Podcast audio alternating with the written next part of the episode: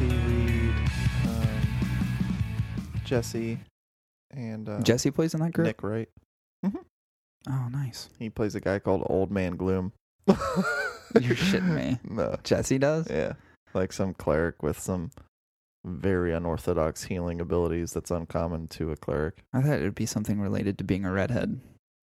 I That's all I mean- always feel Jesse's gonna do, but he doesn't I know. because that that is his notable, at least strongest attribute that he has is the fact that he's a fiery redhead. but it's so good because like when i do the sessions um i get just lots of compliments afterwards lots um i and i then they'll like send me personal emails The way you actually DM a Yeah. session yeah because you're so over the top. i'm pretty over the top was that before or after you mashed your birthday cupcake into your fucking face? oh this was definitely after yeah How's my year, everybody? yeah it's on You're instagram Spitting fucking cake Yeah. bits everywhere. Yeah, that was pretty hilarious. I saw Christy. She's the one that posted that. That Why was do- funny. you know i feel like i look like a decently handsome guy in my photos but whenever i see photos of me that other people take i'm you just look like fucked up? Oh god, Yeah. that is horrendous. You look like a slob monster. You do. I don't know what it is. you look like Swamp Thing. I mean, I'm not really trying to look sexy. I'm not f- ha- doing overly flattering camera angles on my photos. Yeah, it's because people catch you in your dumb moments. That's true. These weird People candid. people aren't taking pictures of you while you're being flattering. Like they're taking pictures of you when you're doing dumb shit. That's true. Which is a good portion of my time in a day. yeah, you're always doing and saying dumb stuff, and people are capturing it, and you look like a fucking retard.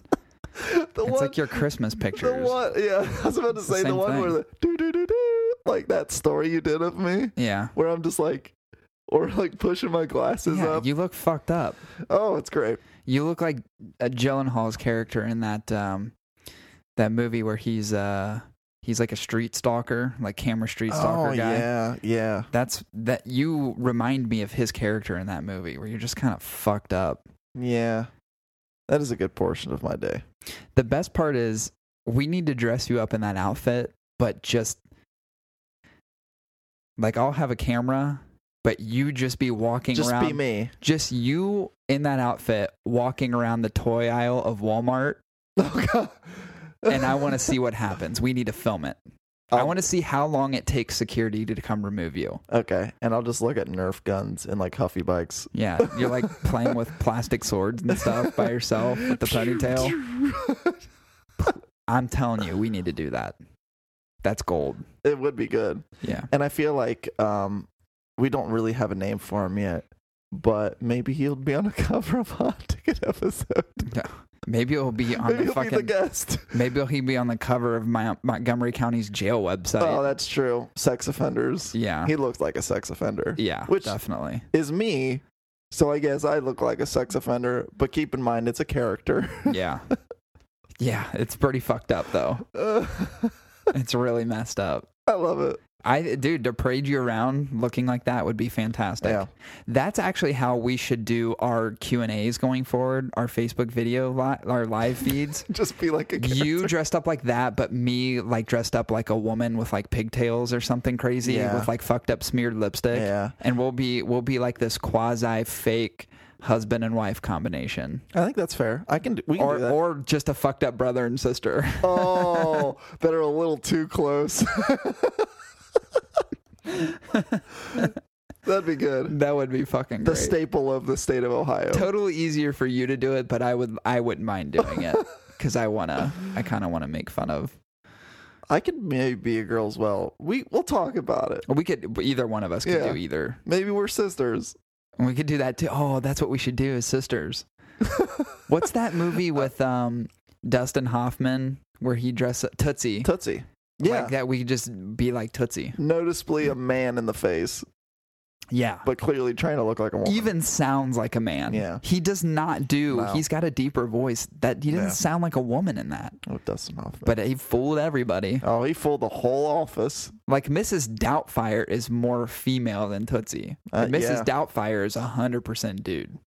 I'm Euphigenia, And you finna deny it, Doubtfire. dear. That was a great character. Any movie where the I'm a guy hip hop dresses guy up, with a hip hop bebop dance shake and drop. yo yo, make a cup of hot cocoa. dude, you nailed that. How do you remember that? I don't know. I really don't. Whatever happened to the little girl in that, the Matilda girl? What Oh, the fuck did she? what She's did an she- artist now.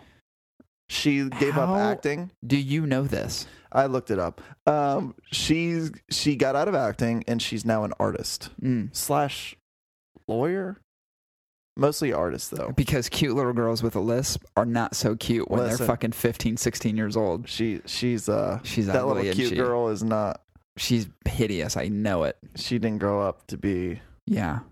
She's like the little kid from, uh, even though he's still acting, the little kid from Joel Osment. Sixth Sense. Yeah. Uh, yeah, yeah. He he he's so, a fat, short little fuck. so unfortunately him. I love him because I've seen him on other things. he's hilarious. since then. he's really, he's really good. funny. Yeah. But let's face facts. The face that we're used to seeing in The Sixth Sense has not grown at all. It's the same the face. face is exactly the same size. The Yeah. only thing that grew around that It's face everything else. is everything else. Yeah, he's got So- a fat head so and a his fat head got gut. bigger, but his face didn't. Yeah. His body got bigger, but his face didn't. Yeah, it's like he looks like he's been photoshopped. He was in such a real cute life. kid. You remember him in Forrest Gump? The cutest Yeah. kid on earth. Yeah. And he turned out to be the most horrendous adult. Yeah, and he did this like beard thing. He had like a beard, and I'm just like, ugh. Yeah, he still has it. Because I saw him, the first time I saw him back doing film was in the Entourage movie. Yeah. And I was like, Yeah, yeah, holy shit, yeah, the fuck happened to you? yeah. you what's it- immediately know it's him. Yeah, you know it's him. His- His face. but then looks, you're just like, whoa. if you literally cropped out just his face, Yeah. he looks like he's still. yeah, just shave his seven. beard. but he's actually a really damn He's really good, good. actor. He's good. He's very good. I want to see him in more stuff. I 'cause know we're he's making damn fun good. of him eh, uh, visually, but he is a good person in Yeah. general. Yeah. Uh, well, hey, thanks everybody for uh, tuning into the podcast. This is episode 40. Holy shit. Oh. Milestone episode. How How do you say forty in Spanish? Um, dos dos. Dos dos. It's not, that's not Sounds accurate. like twenty-two. do you know what you have to do in Latin to, once you get to like um, 18, it's 20 minus. That's how, like, once you get to like 18, you don't, it, there's no number for 18 or no number for 19. It's 20 minus 1, 20 minus 2. Like even in Roman I numerals. think that's how you do Spanish too, isn't it? I don't know. I don't know. Listen, I took Dos I took forty French. is Dos Equis. I took introductory French in seventh grade, and I did not take another language since. right. Well, what is forty? Um, quattro, quattro, no, yeah. I don't know. We should We Google should- Translate. we should talk to the protocol cigar guys because we clearly know we butcher Spanish speaking. Did you see where they tried to even even written? They tried to Try to enunciate phonetically. phonetically, yeah. like here's how it's being, here's how you say it, and I still I don't still get it. I was like, I don't get it. I don't get it. It's like just I get the meaning behind it. Great. Tell me how to say it. Listen, I'm call just- me at, the- at a minimum and be like, here's how you say it. We're just gonna we're just gonna stick to what's comfortable. Q bar, I Aquino. quite know. yeah. Yeah, don't hate us, but I'm sorry. don't make it complicated either. The name of your cigars is easy. Protocol. Protocol. Totally know how to say that. The name of your company, not too easy for Americans. Yeah. Like there's that is the hardest one definitively. Like even Tatuaje shouldn't be easy. That one I, I but followed it's pretty easy. well. I have Yeah. a hard time spelling it, but Yeah, I know how it's to all say over it. the place. But Uh, I mean, make it make it easy. I guess how would you say protocol in Spanish? Like protocol? Probably the same. It's probably, protocol. It's Yeah. probably an English word. Yeah, it's probably just protocol. There's not much you can do. I always try to take English words and just imagine what they are in Spanish, Yeah, because and I just I've noticed that with languages, like there's certain words that are very specific to that type of culture, and when you hear that word in other countries, there is no, there is no alternative. right. Like They probably don't even know what the fuck you're saying. they would just say protocol. Like if protocol was an English speaking, well, there's word, differences between Spanish Mexican and Spanish Spanish. yeah, yeah. What the fuck? Why are there multiple iterations? Learn how to speak the same shit. As a matter of fact, why don't we just all everybody in the world speak the same thing? The only universal language we have is sign language. I That's think, kind of fucked up. I think the big difference is is Europe and South America, I would say, are Spanish. Mexico It's fucked up. just fucked up Mexican. It's what I imagine it sounds like when people from like Eastern Kentucky or Yeah. West Virginia talk Yeah. to us. yeah. Or like, huh? You say pop, we say soda down here, boys. Soder. Soda, And there's other things that are just not translated well at all. like soda pops, like what is that unit? That's almost like nash or internationally used, right? Soda pop Soda. or soda. Just soda. Yeah. We the pop is We're only like- popular up there's this like way. a small s- there's like a small pocket of us in Ohio that say pop. yeah, there's uh, like few states Yeah. say it, but it's not common. No, Which I don't give a fuck. Uh, I yeah, don't drink that shit anyway. I don't even say that Yeah. word. How often do you say soda pop or pop? it's or too soda? many syllables. Yeah. Soda is two syllables. Pop, Pop is, is one. one. Yeah. It's like let's path of least resistance. Let's Yeah. make this shit easy. There's no We reason say to make pop because difficult. it's fizzy, is that why? carbonated. Or when it hits your bloodstream, it goes pop. Yeah, I don't know. You know, Who knows? That's what I think it is. They say pop It's all 'cause liquid it's cocaine anyway. carbonated. And It's Yeah, like that's probably bubbles. Bubbles popped at that I don't pop. even like pop that much. I just, when's the last time I had a fucking? I haven't had a pop in probably five years. I I, had a Sprite the other week. don't even have that. I don't. I swear to God, the only the thing, the, dark sodas. only thing fizzy that I drink is my kombucha. Uh, what do you what? You know what kombucha is? No. So kombucha is like it's it's a fermented drink. It's Oh, it's a you- Oh, probiotic. you showed me. It was in your fridge. Yeah, it's probiotic. So I get the fizzy one. I get fizzy kombucha. Um, I get blueberry grape and blueberry ginger. Fucking delicious. I've, They're been, so good. I've been drinking my brain juice. Have you? Yeah. Do you feel more like a brainiac? Is your head getting bigger? Um, I'm not sure. It's called True Brain. It's my first I've heard full of month it. of subscription for it. It's pretty pricey. I feel like you fall into that subscription trap pretty easily. pretty pricey. Why didn't you just try Alpha Brain by Onnit? I could have. Not a sponsor, Um, but, But- if you want to be, hit us up. But it seems to. I mean, it has a lot of good vitamins in it. It's kind of like Is it more focus? yeah. it 'Cause I think is. a lot of people are so stupid, and here's the irony: they're so stupid that when they see a product like True, what is it called, True Brain, True brain. or Alpha Brain, where they're like, "It'll make me smarter." Mm, Yeah. No, it just enhances focus and Yeah. And cognitive then- ability. It doesn't actually And they- create They intelligence. literally say that it's not going to make you a rocket scientist. yeah, I it's mean, literally but on the there's- package. But that's the ir- that's what the irony that's fun about it is. There's actually stupid people who believe that that's what it'll do for you, It, the, the reality is, it's an alternative to caffeine, like coffee, right? Yeah, it's, it's a brain stimulant. Uh, Yeah. Yeah. Yeah. It's good That's all it stuff. is. Cognitive ability and, And it's the got ability to vitamins in focus it. is awesome. Anybody who can make something that's actually worthwhile, Mhm. like alpha brain studies kind of prove that it works for exactly what it's intended. Like things like that are great. There's no sugars in Good it. enhancement. No, ca- literally almost zero calories. Yeah. Y- We need more stuff like that. Yeah. Kale now. on It's the- hard to focus, especially nowadays. It's with how chaotic Oh, everything dude, is and how yeah. chaotic life is. And Kale asked for one yesterday, and I was like, "No, that's Daddy's juice." And he literally said he's stupid and needed it. That's hilarious. I was like, "No, you're not." Are you worried at all about the time where Kale's gonna have to eat kale and he's not gonna understand that it's not him eating himself? Now he already has, so it's kind of like he's not smart enough yet to realize it's like feeding a chicken chicken. You know what I'm saying? yeah, He, it is never gonna know until it, yeah. you know, It'll register eventually. it'll register eventually. But yes, um, he has eaten kale. He does So- enjoy it, It's so weird. much like a chicken eats chicken. It's so weird to me. It's actually kind of um, it's a little cruel It- a that little you bit. named him after a fucking green vegetable. Now, it's phonetically named after a green vegetable, Yeah, it's not spelled but the it's same. not spelled the same. Right. It's like short for Caleb. Yeah, I get it. Why don't you just name him Caleb? I don't know. I like Caleb. you know what's funny is to Ca- each their own. Kale was like one of the very, like most popular names in 2016. And then in 2017, it's one of the most hated names. Are you I serious? swear to God. It's like everybody got fed up with that fucking name.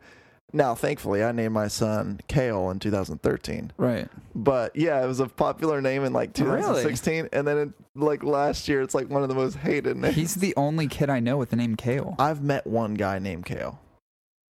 Really? Yeah, and he was my age. Yeah, I've never. He's Kale is the first human being that I know named Kale. Yeah, I've never, other than this weird random occurrence of a dude with red hair that I met in a coffee shop. Kale is literally the only one of his kind. Yeah, that's so strange. How can it be the most hated name when there's not that many? I don't know. You ever see those things on Facebook where it's like, if your name's this, then you like to fuck all the time. Yeah. And it's a list of like 50 of the most popular names ever, Yeah. which is hilarious because my name always shows up on those and Lauren's name always shows up there. It's just you're picking 50 of the most popular name and like, those people like to fuck, which consequently enough, it's like, those are the same people who like to eat their own shit. It's like, yeah. yeah, because they're the most popular names. Yeah. There's no science around that. And then the dumbasses out there actually keep posting this and go, oh, I'm on the list. I like to fuck. It's Yeah. like, no, it's just that's the popular name. Who doesn't like the fuck? Your name's Mike. Yeah. So, yeah. yeah. Fucking weirdos. Yeah. Um, yeah. Anyway, so moving on from that, The internet's cancer. it is. It's bad. I, I'm literally, other than Instagram, have just completely I don't get removed on myself Facebook. from I literally anything. got on last week to say thanks for the happy birthday. Yeah, what wishes. was really funny was is I was on Facebook the other day going like just going through our new group page just to make sure like things some things were tidied up or Yeah. whatever and I clicked back into my feed and I actually noticed in my feed how many people wished you a happy birthday and how many of those people you didn't respond to. Oh yeah, none of them. There was like a Um, hundred people, friends, family, and this ghost. I'm sorry. You know, but it's too much. it's too much, and that's why I did one nice message thanking everyone for the birthday wishes, which I'm sure then none of them saw that post, so they're like, "Ah, this fucker didn't even yeah, he didn't respond to respond. my happy birthday." Reality is, I know they exist. Yeah. So Do you know how you negate that though? you just cancel your account on Facebook. You just don't put your birthday on it like me. That's true. So I never have to worry about that shit. Because I hate seeing it in my feed. It drives me nuts when I see that it's going to be someone's birthday in three Oh, days. dude, I'm like, it's- I don't give it a is fuck. Crazy when you get notifications of it on your All phone. my friends have at least had 30 birthdays. yeah, Who gives a fuck? yeah. I don't give a fuck about my own birthday. I definitely don't give a shit about your birthday. Not yours. I'm saying people in general. Yeah.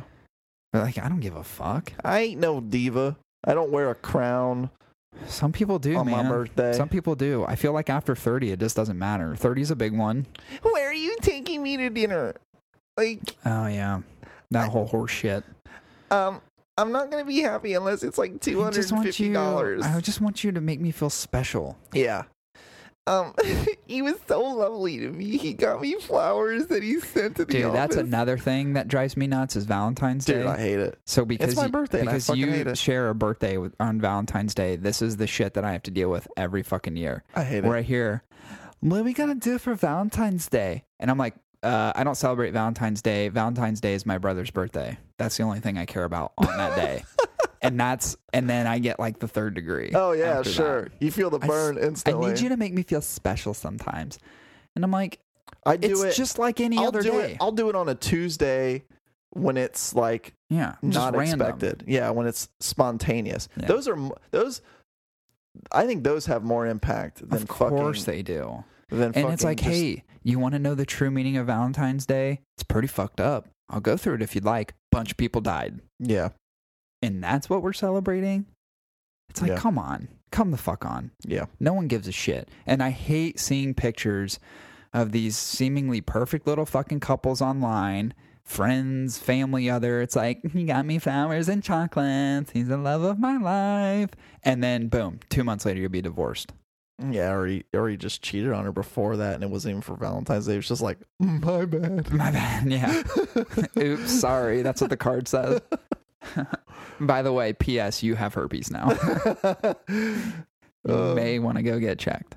Yeah, it's stupid fucking holiday. It's just like Sweetest Day. Who the fuck made that Oh, bullshit in October? You just wanted to stagger two days throughout the year to make women feel special. But here's my whole thing: equality, women's rights.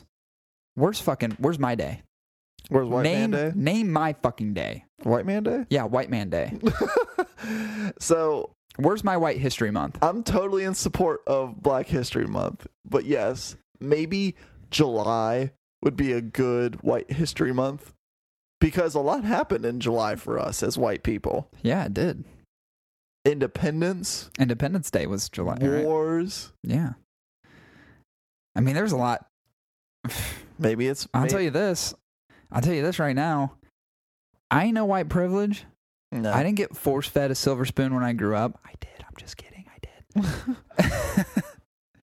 yeah, it's bullshit. I w- here's the thing. I don't want a white day. You brought that up. Way to inject racism into this whole thing. I want. Not. I just intentional. want a me day. I want a guy's day. Oh, See, yeah, yeah. every guy can sympathize I with getcha. this. Black, white, Asian, whatever, Hispanic. You can Purple. sympathize with the fact that you want a day to yourself, and it ain't called Father's Day because we're not all fucking fathers. And let's face it, Sweetest Day and Valentine's Day is not for the guy. You want to take a poll who thinks those two days are meaningful? got no it. guy is ever raising I his hand. got it. How about Leave Me the Fuck Alone Day? That's what we need. Silence Day. Silence Day. Get the fuck out of the house. Do not speak to me once. I want 24 hours of you non existent. you better be at least 100 miles away from me. Yeah. On Different this zip day. code at a minimum. If you so much as text me or call me, I need it's my- a federal offense. I need my space day. I need my space day. Seriously. yeah, Yeah. that needs to be a thing because I am absolutely sick of the fact that I get to hear about Valentine's Day and Sweetest Day when there's no meaning around either one of them. Again, take a poll. Tell me if I'm lying. If you were to ask level of importance from both man and female, do you identify and support Valentine's or Sweetest Day? I guarantee your vote is going to be 99% of the females say that is a day to be celebrated, and literally 1% of the males, and that 1% definitively gay. And let's They be just honest, don't the know it. rest of the guys are being like, I support what she believes. Yeah. Whatever she wants, man. Whatever she wants. Yeah. Fucking assholes. She wanted a car on Valentine's You know Day. what drives me nuts about people like that is you ruin it for the rest of us who try to be strong and not fall into the bullshit. I, I, like I said, I just think like I know a couple of people like that, and I'm like, fuck you, man. You ruin it for the rest of us. showing you care and being having a certain amount of chivalry i think is more impactful when it's spontaneous i just Yeah. don't get this whole I don't like, really do that either, but r- right, set the day like we're gonna have a specific day right. where we want the us economy to generate That's what it is. 4.2 It's like Black billion Friday. dollars Right. It's the hallmark Black Friday. yeah pretty much It's like, how do we spend more at restaurants? How do Yeah. we spend more on cards? How do we spend more on chocolates? And then we need we need an Flowers. economical infusion. rings Here's what we're doing. Bam, hit this date. That's Yeah. why Stu- Sweetest Day is literally staggered. It's in October. It's staggered. it's six months away They do it for the same fucking yeah, reasons. it's six months drives so that me nuts. two two times a year Two times a year, you're you're So getting guys, your fucking bullshit holiday You're in. gonna have to put back at least two hundred dollars per paycheck because And- that next six And months the- is already and the problem is is if you, if you're not like me who I'm stubborn as fuck everybody knows that most guys fall into the trap Oh, everybody yeah. everybody I'm the type of person when you tell me to do something I'm gonna go uh ticking. Yeah. even if it's good for me Corey I need you to take your vitamins nope no, no you should drink orange juice because it's good for you Mm. You're just I'm like- not doing it you're just pinning them. Mm, Mm-mm. mm. You're just like open your fucking mouth. yeah no no you knew me when I was younger I used to vi- hide the vitamins under the couch cushions Yeah, you did. Then then that would be next month's supply. 'cause And I it'd would be eat 'em. 30. yeah, you're digging in there like a And dumpster then get a stomach ache from too much vitamins. covered in dog hair. yeah. Yeah, Mm. that's uh I'm tired of it, man. These fucking holidays are bullshit. I Stephanie wanted to like buy dinner for me on Valentine's Day. I was like, no, no, I'll, I'll buy dinner. I was like, this would be the one time I'll. I know you've always celebrated Valentine's Day as my birthday, Right. but I was like, I'll buy dinner. We door dashed uh, the pub at the Green. Did you really? Yeah, Did it work well? It's fifty four bucks for a fucking meal. Yes, it wa it worked very well. How much is like surcharges on DoorDash? so at a minimum, they charge ten percent Okay. on top of your cost of the food, Order. um, but you can tip up to twenty five percent, I believe. Um, but their rates vary depending on how busy they are. Right. So Do they show that up front? hmm Okay. yeah, Like Uber. usually it's like five bucks minimum, and then you can like leave tips on shit. that's not bad. It really was that bad. I mean, I would never do it for a Taco Bell. Right. You would do it for Places- like a legit I would do meal. it for a, pl- for a legit meal that I am not going to get up and Why get out did you and go eat to. stuff from the pub though? It was okay. I got a Did you get fish and Burger. chips? no. I got it the Blimey burger. Yeah, their food's it's it's, It was okay. The Yeah. the it's burger okay is about the best. the way to burger put was dry, but it had Gouda cheese it. and Gouda cheese is good. roasted red peppers on it, and it was the Interesting. toppings on the burger were delicious. The Interesting. burger itself was dry as fuck. Yeah, that sucks. Yeah, their food has always been. th- It, it was weird because it always sounds good when you look at the menu, and then you know when you get it, you're kind of like, their fish and chips are good. That's why I asked because that's like, and dude, they give you a fuck ton of food. Good yeah, god, they do. Yeah. they they don't they don't spare. Stephanie got this like weird pork roast thing that was delicious. Interesting. Anyway. I just thought that was a weird choice Yeah. with you know all the other Like is- categories of food, but Yeah, I mean, yeah, we just kind of went through the list, but there's a lot of there's a lot of um restaurants on there. yeah, I need to look into that because I'm I'm getting more lazy Me as time too. goes on. Yeah. I think I've exhausted. I so I feel like my workload in a year is literally parceled out in specific times throughout the year. Like, Yeah. there's only so much energy to do things. I think I just already surpa- surpassed that. We're only in February, so there's not much fuel left in the tank for me to do stuff for the remainder of the year. So I'm gonna have to just find shortcuts and laziness for all these things. And I, I feel like DoorDash may be a good one. of Yeah, those. like I stopped masturbating with my hand. Like I literally all I do now Just smack your dick against the wall. is I lick a C battery and just stick it underneath the head. just feel a slight tingle till, till I'm done.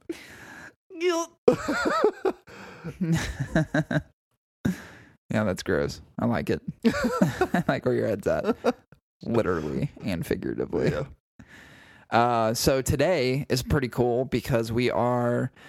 Um, this is part two of our cigar storage and maintenance. So specifically, this one is um, geared towards the maintenance piece of cigars, Mm-hmm. which is, I'll tell you what, for me, it's not a thrilling topic. It's a boring. Topic, It's boring as fuck, but but we're gonna make it fun. Um, it's extremely important and the cigar storage and maintenance piece of it is important for a couple of reasons and just to recap on last up or two episodes ago um, and our first part of this series cigar storage becomes more and more and increasingly important as people become more acclimated to cigars overall because some people look at it and say okay i'm not just this um, casual smoker if you will i'm not just smoking on the golf course i really like this and i want to explore a little bit more i want to buy some things knowing that people aren't going to smoke a cigar every day like we do typically yeah, um, you have to have a way to storage store and manage your cigars. yeah.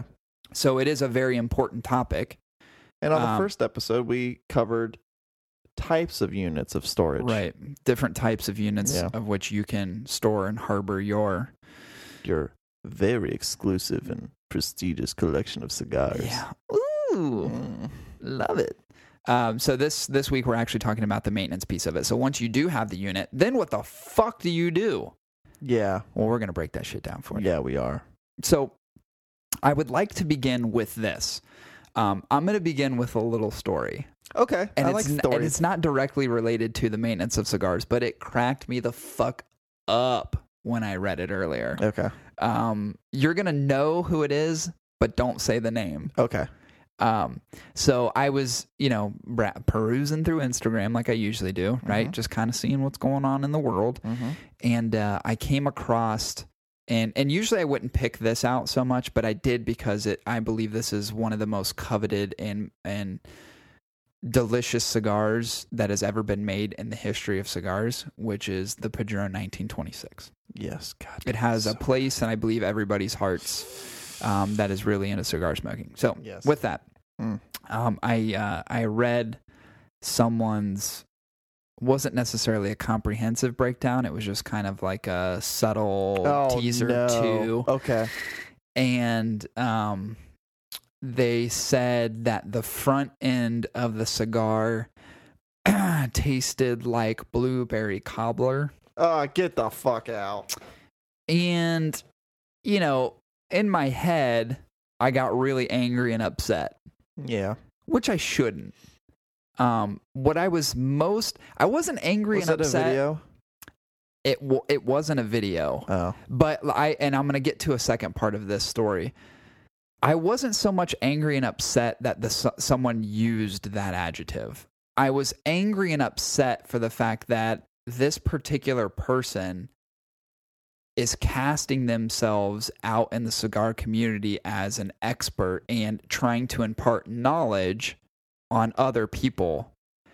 And I find descriptors like that very misleading if you are trying to review and or I don't want to say sell but recommend a product. Amen, brother. Mm. Because here's here's my thing and I'm going to rewind just a little bit. Is this a sermon? If I'm in the mood Yeah. for blueberry cobbler, oh yeah, you'd eat blueberry cobbler. I'd eat a blueberry cobbler. Damn right you would. If someone said that the Padron 1926 tasted like blueberry cobbler, and let's just pretend for a second I'm not a cigar smoker, Yeah. and I go and pick up, I go, oh man, I love blueberry cobbler. I'm going to love this You cigar. sure she wasn't vaping? and I'm going to shut up. Um, and I'm going to go to my local tobacconist and I'm going to go, hey, uh, I want a 1926 Padron cigar. Yeah. Um, and I want to experience blueberry cobbler. One, a tobacconist is going to look at you and go, Huh. what in the fuck are you talking about? And then I'm going to explain what I had heard. But in addition to that, Uh, Yeah.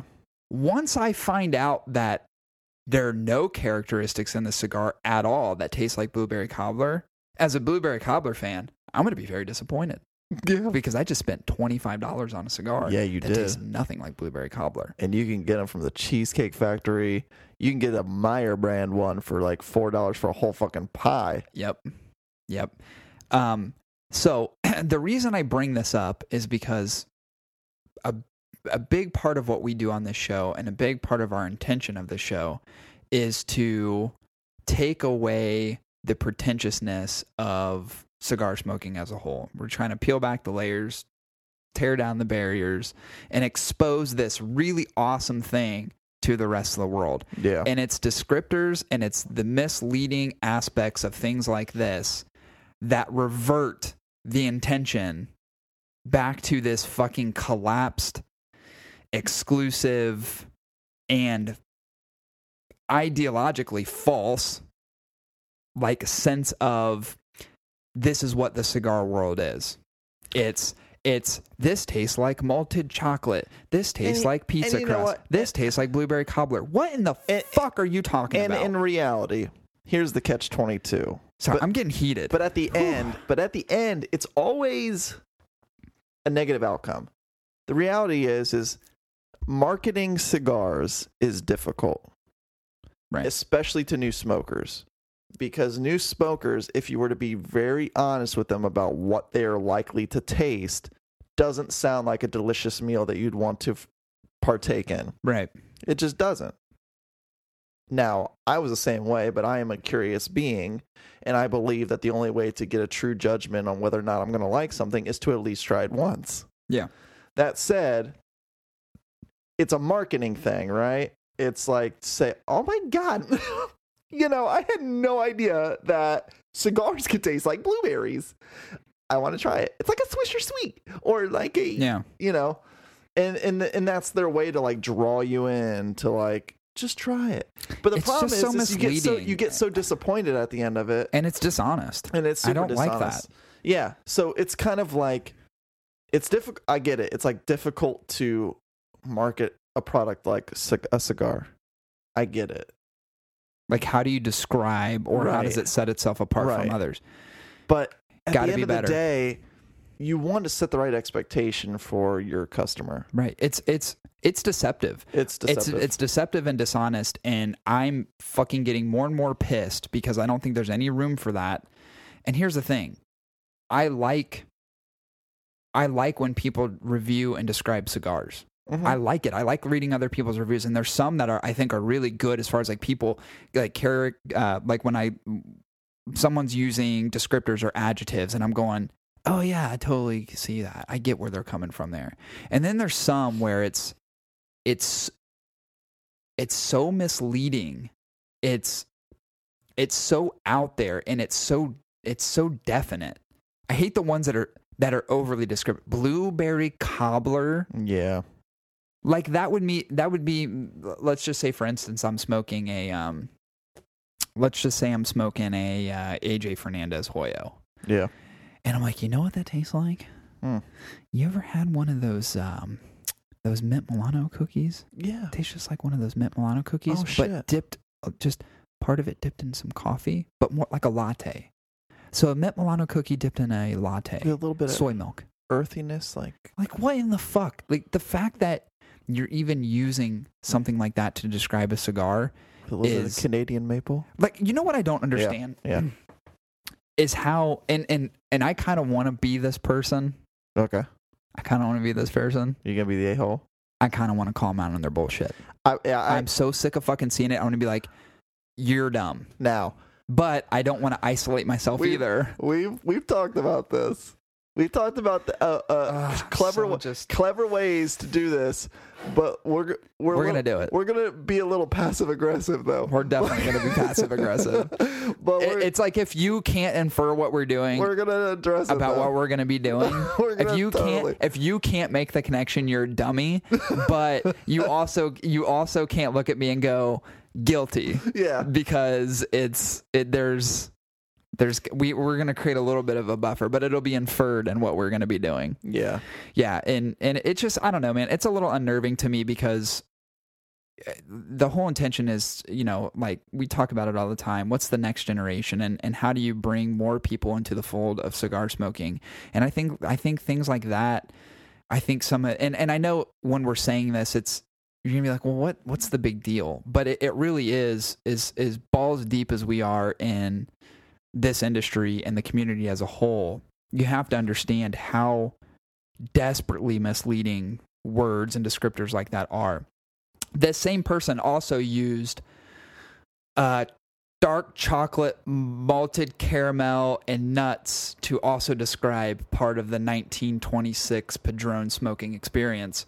And I was like, are you just eating a fucking dessert buffet? Yeah. Are we a goddamn Golden Corral and you're just picking through all the goodies? Like, Do you have a dimension? what the fuck, Do you have man? dementia and you think you're you're actually smoking a cigar? Like the but all Tide you're Pod doing with is just candy? eat- yeah, all you're doing is just eating random bits of candy. It's got to be something like where I'm just like, I don't get it. I don't get why it's like you're intentionally trying to make something up, yeah to make and it like you sound said, for to make Oh. interesting and market it. or or th- to to make it sound like you know what the fuck you're talking about. Like I've been doing this shit for a long time. I smoke a lot of fucking cigars. yeah, That's not me. that's not me either. Like I, I go as far a- I- like I'm two layers above that. Where if something, if something is citrusy, I'll go. It tastes citrusy. I don't go. Oh, it tasted just like Florida, Florida, all, like no pulp orange juice. my my judgment is how my tongue reacts to the goddamn cigar. Right. Your your you know how your your tongue is made up of multiple sensory type Right, things. right. Sour. Well, it's part of sweet. your smell too. Like they go Right. hand in hand. all those I used those senses Right. to if determine it's bitter, if it's spicy, if Spicy, it's sweet. yeah. Right. And that's about as descriptive as we typically get. And it's it's it's part of the process to remain as truthful and candid and not misleading. I don't know. I'm gonna get off my fucking soapbox because we have things to talk about. but I'm just fucking. It's irritating as shit when I see it, man. And and you're right. Passive aggressively, we're gonna be calling gonna people out on address some this bullshit. shit. Yeah. People remember my unicorn palette, uh, my uni- unicorn palette video, and the reason it got as much attention as it did is because I brought to light a very Yeah. something that a lot of people were thinking but have never brought up. If this was a Harry Potter universe, I'm starting to feel like a fucking muggle and there's Yeah. these magical fucking people that are yeah, you're a muggle pulling for sure. shit pulling shit out that are like, "Oh my god, I don't I, I don't have that ability." Yeah, yeah, it's crazy. Mm. Fucking drives me nuts. Anyway, so here we are in our second. Um, the second part of our cigar storage maintenance episode. Yeah.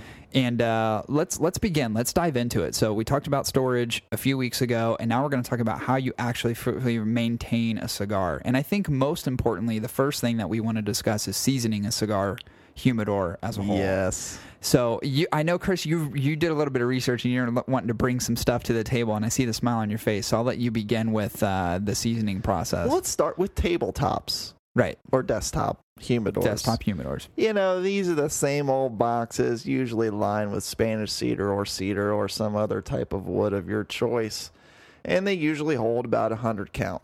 Now, if you're cheap, that's fine. There's ways to maintain these cigars. I would recommend a tabletop humidor. The problem is, is a lot of these suckers come with a um, analog hygrometer.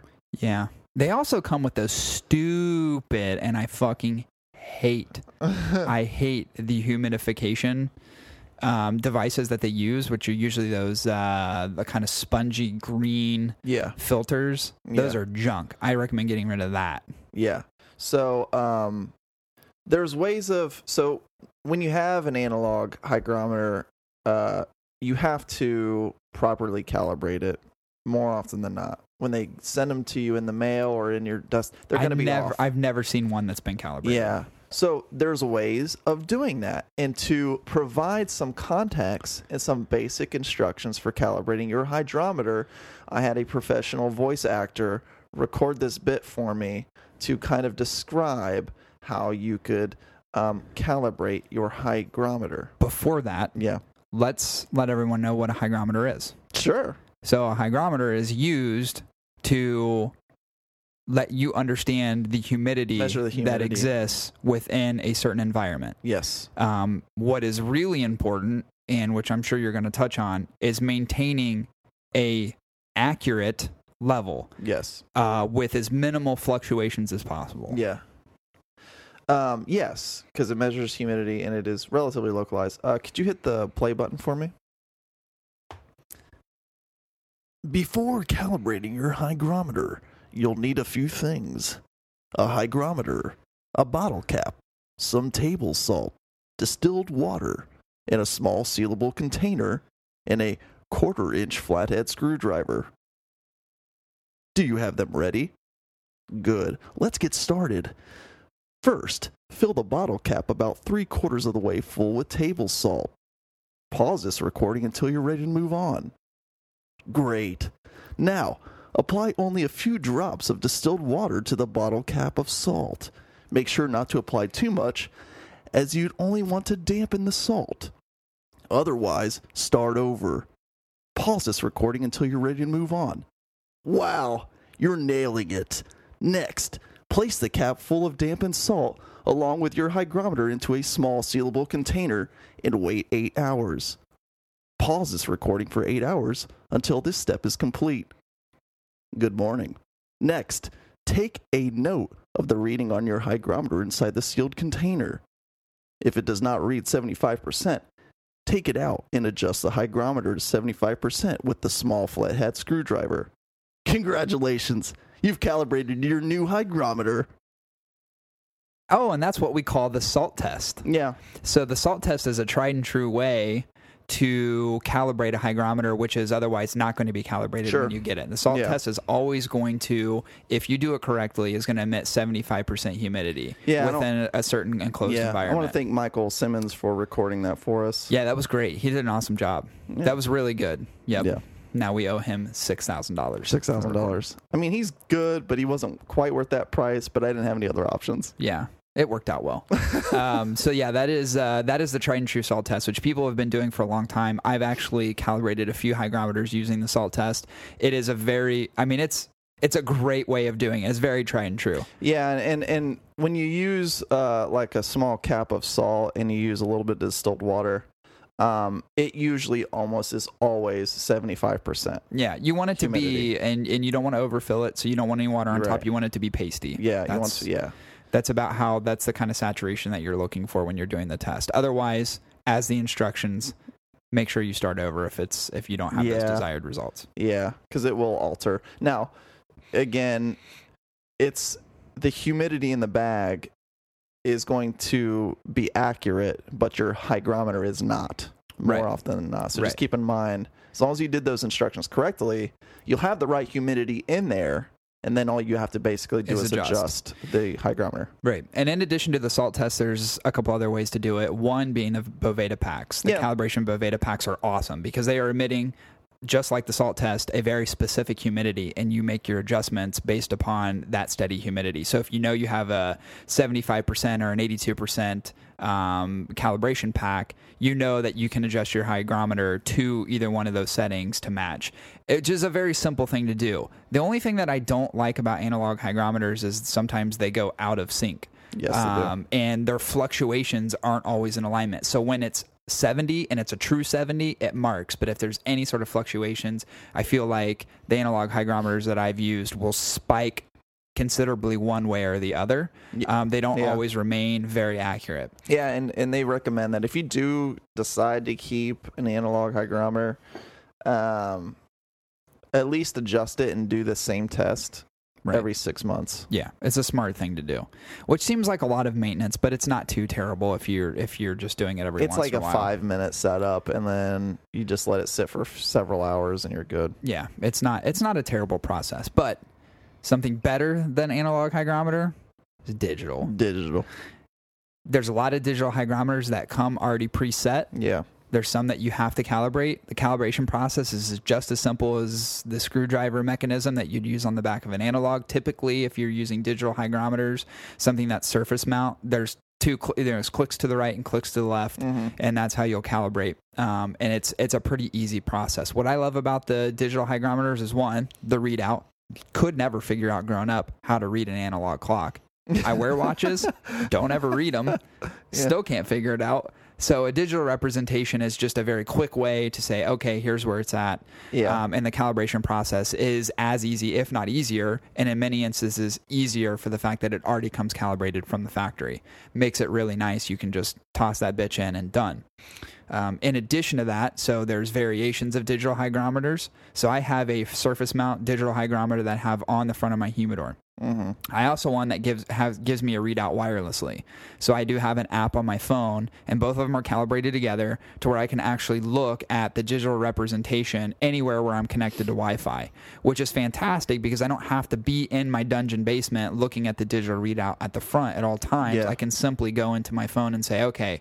Are my readings okay? I've got alerts that'll set me if it spikes or if it dips too low. It'll say, "Hey, you're at this this point of which you said Yeah. alert me once I'm past Yeah. it, and and then I can adjust accordingly. Which happens because sometimes my PG solution will um, dissolve. I mean, it, it- there's only you know it's just like water; it evaporates, it gets absorbed. Yeah. Um, so you have to continually refill, and part of that maintenance, the ease of that maintenance process for me is having something that can tell me when I need to make adjustments. Yeah. Since we're still on like tools of kind of in in preparation for making sure you have the right tools to kind of maintain a good humidor. Um, the other thing is keep in mind like if you decide to go the route of e, a digital and even an analog, be conscientious of space because the readings that most of these devices will give are relatively localized. Right. And if you have a larger container, it would be best to have another one Right. on the opposite end or higher up or lower Yep. down, you know, lower down than some of your other hygrometers. I 'cause- think I mentioned that in the last the Yeah. last podcast because I like to keep my temperature relatively cool. Mm-hmm. So a lot of that humid air sinks to the bottom. Mm-hmm. Um, I do have an external digital fan that will actually uh, help circulate the the humidity throughout, but I do have a hygrometer at the top and I have one towards the middle bottom that will give me the readouts and one towards the front and one towards the back. So I'm trying to cover the total square footage, if you will, of my setup just to make sure that levels are equal and Yeah. consistent across the board. so, peeps, it's, it's it's literally as simple as that. You can go the analog or digital hygrometer route Right. to measure humidity. Now, when we talk about humidity, we're also talking about how do you maintain that humidity? Well, the re- the hygrometers only give us readouts. Yes. But we also have to make sure that the units in in and of themselves are humidified. Yes. So there's a bunch of different ways to do that. Um, so let's get let's get into that. Yeah. Um, I'll let you uh, I'll let you begin, and then I'll I'll insert and impart my knowledge. Let's do the let's do the poor man's route again. I'll just do the poor man's route stuff. right. Um, distilled water. Yep. Um, distilled water is a very cheap. You can buy a gallon of distilled water for a nothing. dollar. Yeah. Um, the reason you want distilled water is because it it it's removed all of the other impurities that you would normally have inside water. which, believe it or not, can Can taint- affect. It yeah. certainly can taint a cigar. Yeah, so you want distilled water. If you run tap water, uh, just be warned that over time you're only going Yeah, there's to iron, there's fluoride, there's all kinds of minerals that are put into tap water for various Yeah. reasons. You want to eliminate that as much as possible and trying to keep your humidor as clear and as clean Yeah. as possible. Yeah. So make sure if you're going to do the cheap route, distilled water is a great way. And really, all you do is you take. So eh, obviously, um, almost all humidors are going to have some form of wood in them, some porous wood. And you need to make sure that there's moisture captured within that wood to maintain a certain humidity inside the humidor. Right. Literally, it's as simple as buying a dollar sponge or less, like buying a three pack, you know, sponges Right. soaking them in some uh, distilled water, wringing them out, and all you do is act like you're painting, baby. Act like you're painting a fence. Just Yeah. go on the insides of the wood, around the top, around the hinges. Not to oversaturate. You to certainly don't want to oversat- warp the wood. You want to, you just, you want to wring it out pretty good. When you wipe it, it doesn't want to look like it's soaking. Yeah. You, you do, it doesn't want to look like it's. I would say don't let any of the water beat up. You, d- you don't want it to beat up, and you don't want to look like it's dripping or anything like that, or getting really dark very fast. Like Right. you want it to be that when you wipe, it slightly gets darker. When you wipe again, it slightly gets darker. That Right. that's how you kind of know you've got just enough moisture in the sponge, because you don't want to oversaturate. So you wring that bitch out, and you just paint it, baby. You could just, you know, you can do the up and down strokes, left and right. Yeah. You want to do little circles. It don't matter. Yeah, I hate so one of the things that drives me nuts and if you you can ask this question, you can do your own research and a lot of people s- always recommend staying away from seasoning your humidor with a sponge. I don't think it's bad. I don't. So either. the last humidor that I that I desktop humidor that I seasoned with a sponge and distilled water turned out just fine.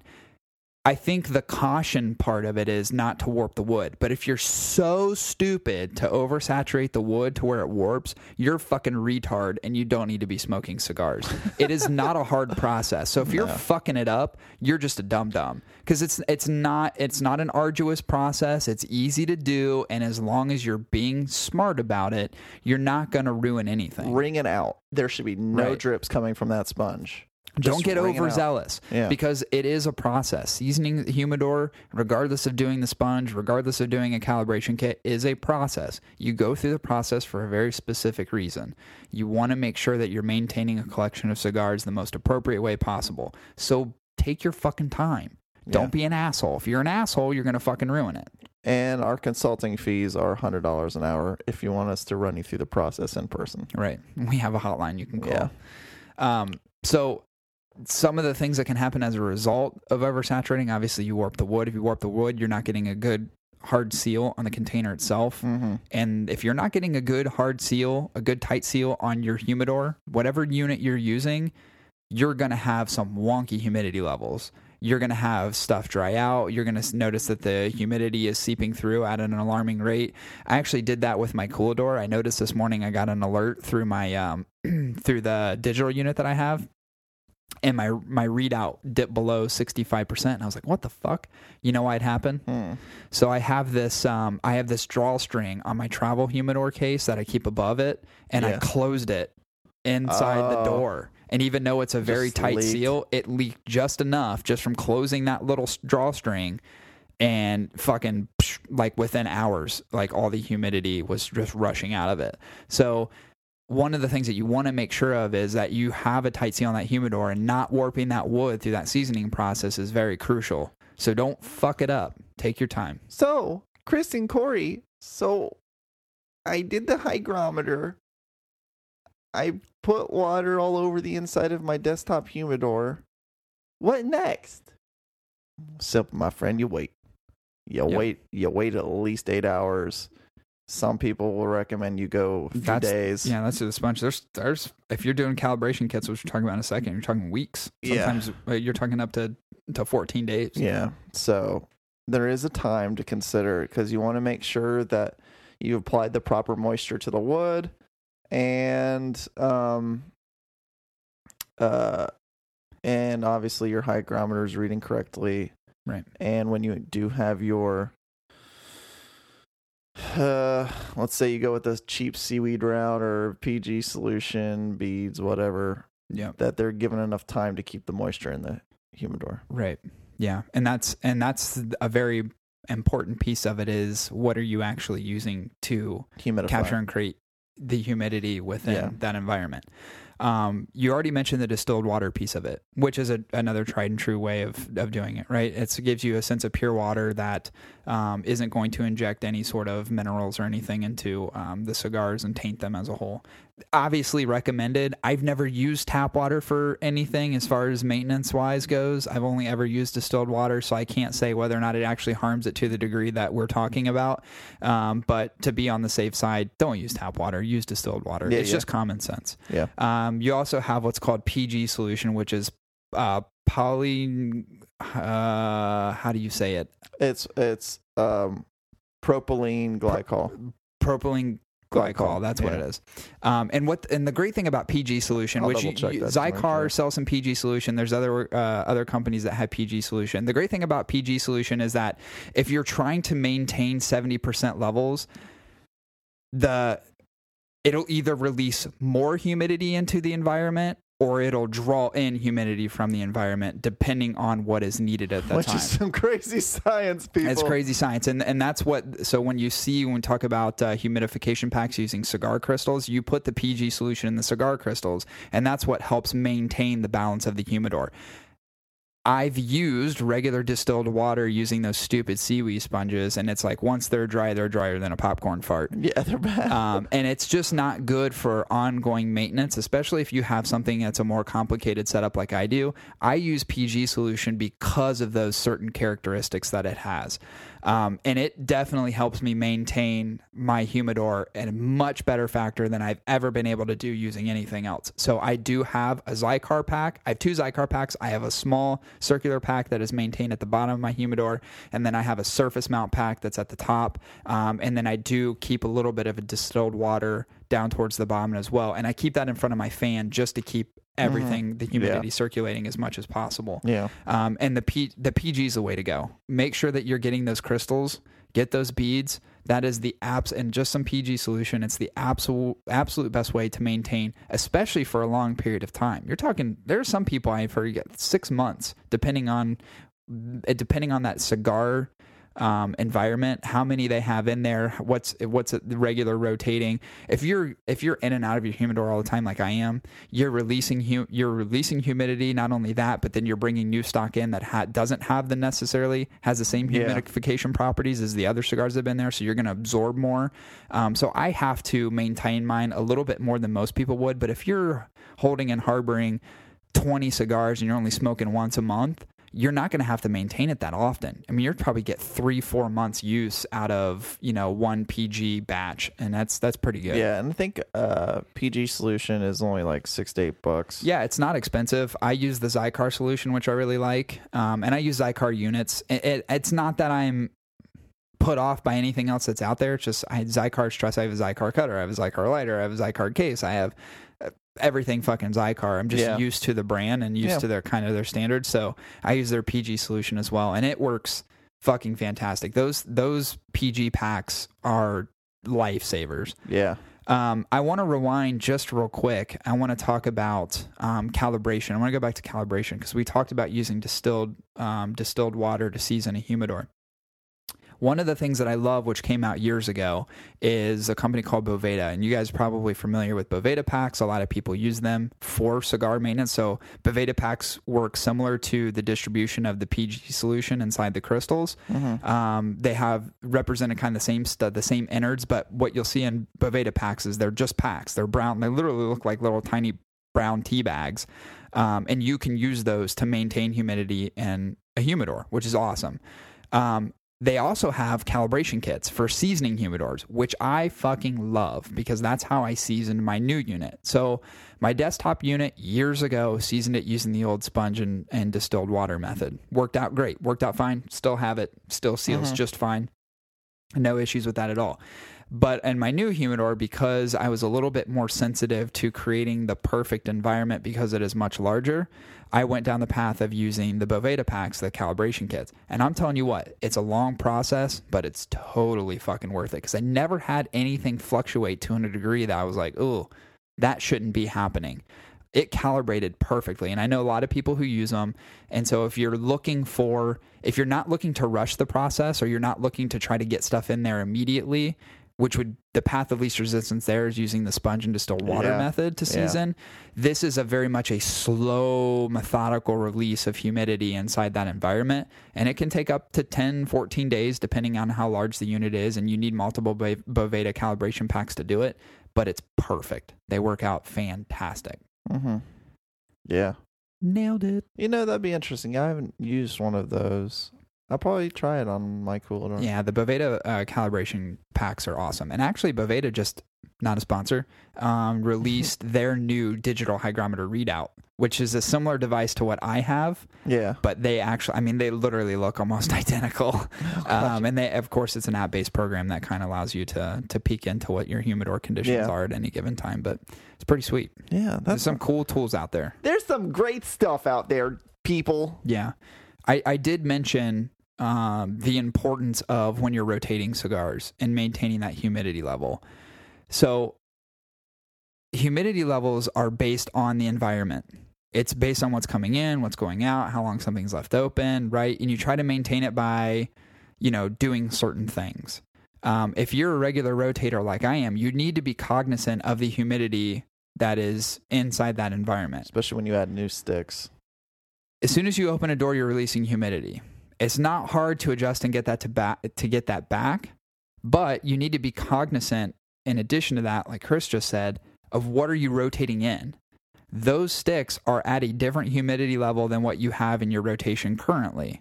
So if you're adding in 12 new cigars, you're going to have to make sure that you have enough PG solution that there's you're maintaining a, a good humidity level and you got to keep a watchful eye on it because those 10 cigars, 10 12 cigars are going to suck up a lot of humidity.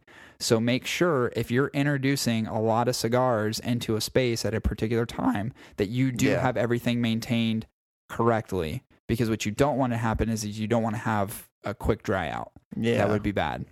yeah. And in addition to that, you don't want to over humidify anything either. That's why I love the, the PG solution. Yeah. You don't want them to get spongy.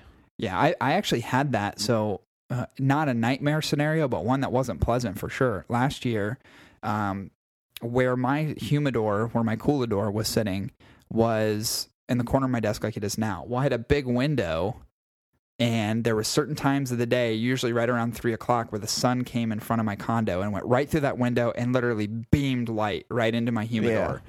And I would see these super fluctuations, not only in temperature, but I would see super fluctuations in humidity as a result.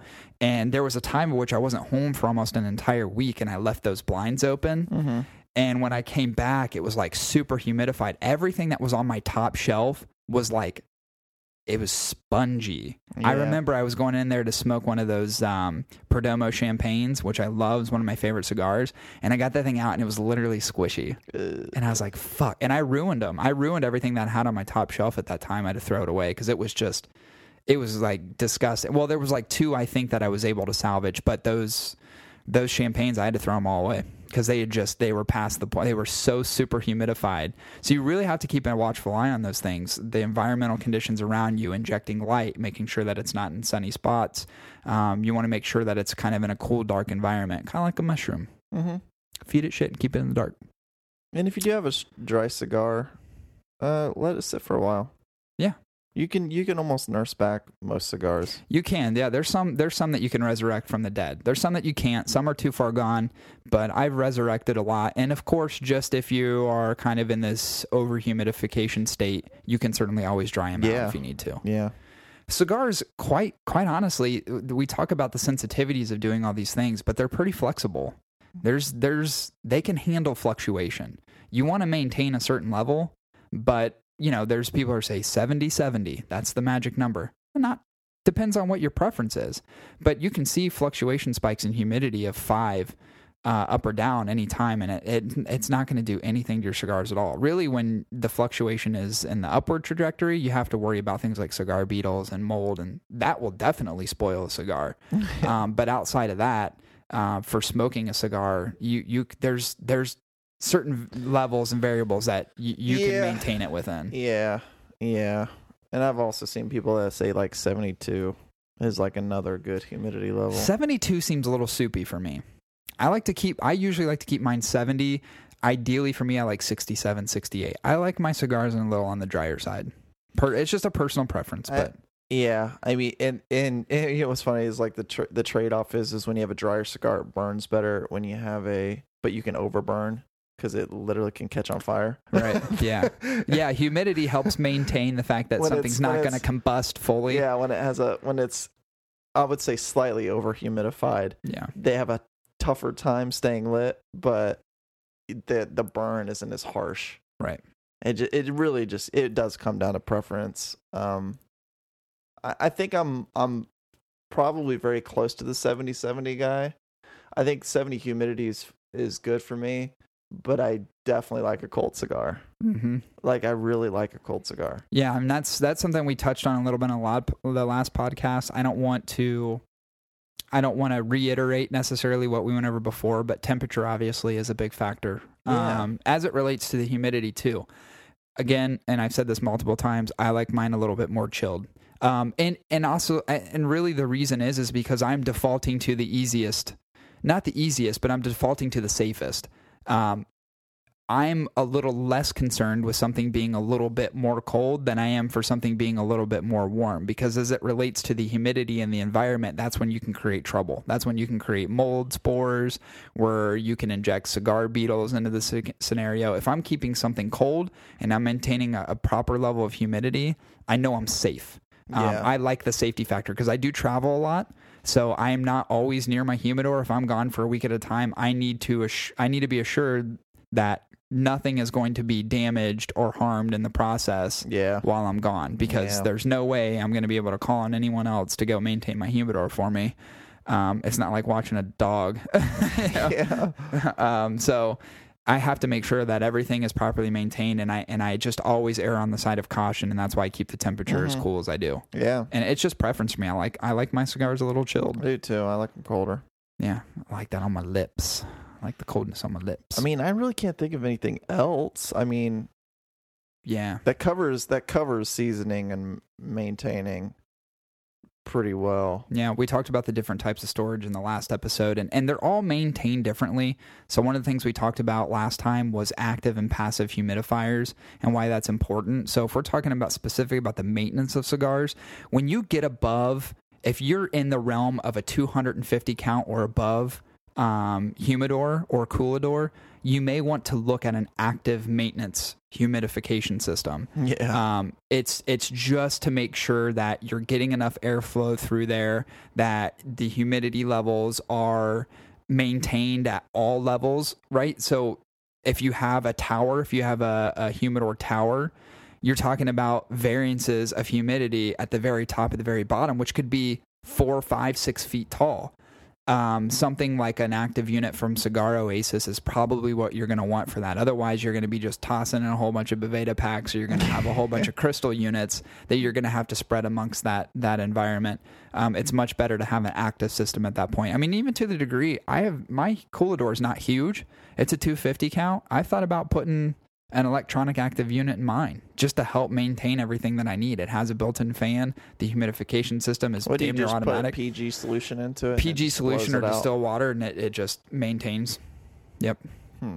Which I thought about doing a few times. If I get the 400 count, which I will eventually, um, I'll switch over. I'll definitely do an active system, but Yeah, that's one thing I haven't really looked into. it's just it's a smarter it's a smarter way of just maintaining at that point. It's it's less hassle. I'll put it that way because I have multiple humidification units in mine. yeah, And it'd be nice to just have one. The problem is, is they take up quite a bit of space, and I would rather that space be consumed with delicious cigars than I would a humidification unit. So, yeah. Um, see that. But I think I think we kind of nailed it. So we talked about storage in the last episode. Uh, we talked about um, desktop humidors. We talked about putting things in bags. We didn't really talk about travel humidors that Mm-hmm. much. No. Um, they're fairly travel humidors are simple. Zycar makes units. You'll see units all over the place. You maintain them very similarly. They usually have the uh, the sponges that you can um, you can uh, just put a little bit of distilled water Yeah. in them. I never have stuff in a travel humidor long enough to really worry about the humidification factor, but that it's already built into the unit, so it's there if you need it. Um, we talked about cooladors. We talked about the ability to take a traditional wine cooler and make it into a coolador, so you have that ability too. And then some of the uh, commercial tower units that Yeah. some people like to use as well. And Yeah. so I think we covered the full gamut of everything. Um, we will solicit and ask this all the time because this is a very important topic. If people do have questions, please feel free to reach out to us. Um, you can reach us on email, which is hello at big6tobacco.co. And Chris and I both get those emails, so we can equally respond. Um, and of course, you can reach us, you know, reach us at Instagram, which is probably the primary and preferred at this point, Mhm. um, which is the Hot Ticket Pod. And Chris, you're at what? Um, I am at Instagram, Big Six Chris. You'll see me on Facebook soon. yeah. That reminds me, all the announcements. Yeah, we've got announcement and we have news. So we've got Woo! a couple things. Yeah, this ain't over yet. This ain't over. We're just wrapping up the maintenance piece of it. Yeah. Um, but this ain't over. So let's uh, let's dive into what we've got coming up. So, we have been in the background planning for a lot of stuff. Things like uh, Facebook groups to handle cigar 101 stuff and Q&As and just generally getting to know you guys better than than we can on Instagram. Right. Yeah. So the group, which you can see publicly, but you have to go through. There's a process to go through for for acceptance, and it's not an arduous one. But we are called the cig- the hot ticket cigar faction. yeah, Yeah, sounds like a sounds like a dictatorship. it's a revolution. yeah. um, but uh, by the time you listen to this podcast, I would say within the f- very few coming days afterwards, It'll be active. it'll already be out. So you we'll we'll make sure to like ping you all with right. some form of message, like, "Hey, come over." to the you'll group." you'll see it, and I'll likely um, I usually add in a link to the podcast directly on Instagram, but I'll probably end up linking the Facebook group this week yeah, um, just to get people active and engaged in that whole process. And uh, you know, we'll have a whole bunch of goodies. Where it's not this won't be a set it and forget it. Chris and I are going to be very intentional as far as what we're doing on that page, um, as far as the cigar Q and A's. Um, we'll do some videos. We'll do some recaps. We may link up. We'll send you links to the podcast when we review certain things. Um, it'll, it'll all be interrelated. the other one, and this is like the best. Oh, wait, Uh, hold on. I need to give my oh. news on one Okay. because Yeah, yeah. oh, because yeah, that's yours right, is yeah, like that's right. super important. Um, so today I got a chance to do, and it'll be released this week. I have actually was invited to do another podcast, which is really cool. It's called the Lush Us Life podcast. It's two, uh, two very hilarious females, Lisa and Alicia.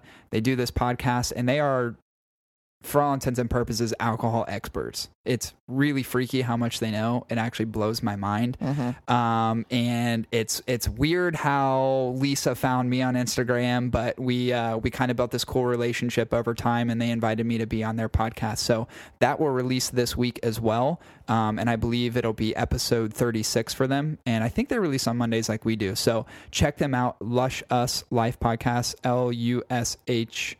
L U S H U S. Mm-hmm. Um, They're easy to find, and then their website is Lush Us So it's luscious. but Luscious, Just yeah, Lush spelled Us. spelled differently. Right. Um, and it was, I had a fun time. It was a great podcast. And I would definitely recommend. So the podcast that I got to do is obviously cool, um, but I recommend people listening to their podcast in general, especially if you're an alcohol enthusiast. It is not only incredibly informative, but they're hilarious together. It, they remind me really of you and I. Oh. So it's it's really cool. So I But listen in to their the podcast and opposite they're sex. but the opposite sex. But they're really funny and uh, dare I say, um, they toe the line like we do a little bit too. And there's two of them. But Oh. they're alcohol experts. We're cigar experts. It works out really well. Yeah. So check them out. Uh, check out that episode, which I believe will be episode 36. That's cool. yeah, it was fun. I'll A lot of listen fun. to it for sure. Um, so the last one. This is big. Wait, wait, wait, wait, wait, wait. Oh,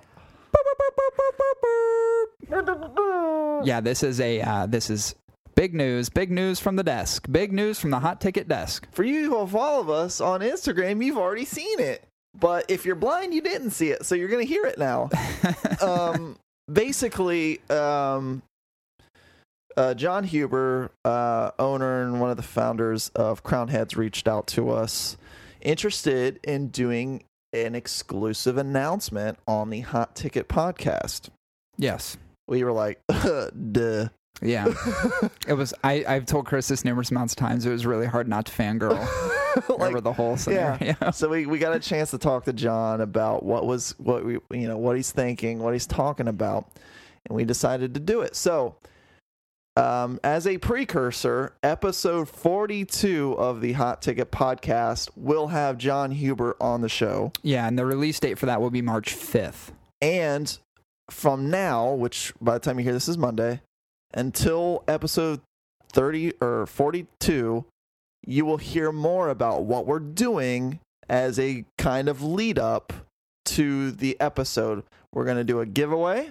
Yeah. This is a bad ass fucking giveaway. Yeah. So we're going to do a giveaway that has um, crown head stuff in it, cigars, Yeah. and we might give you a hat. Maybe we'll give them a hat. Yeah, we're Let's give giving, him a we're hat. giving you Let's a give hat. him a you hat. get our comments out.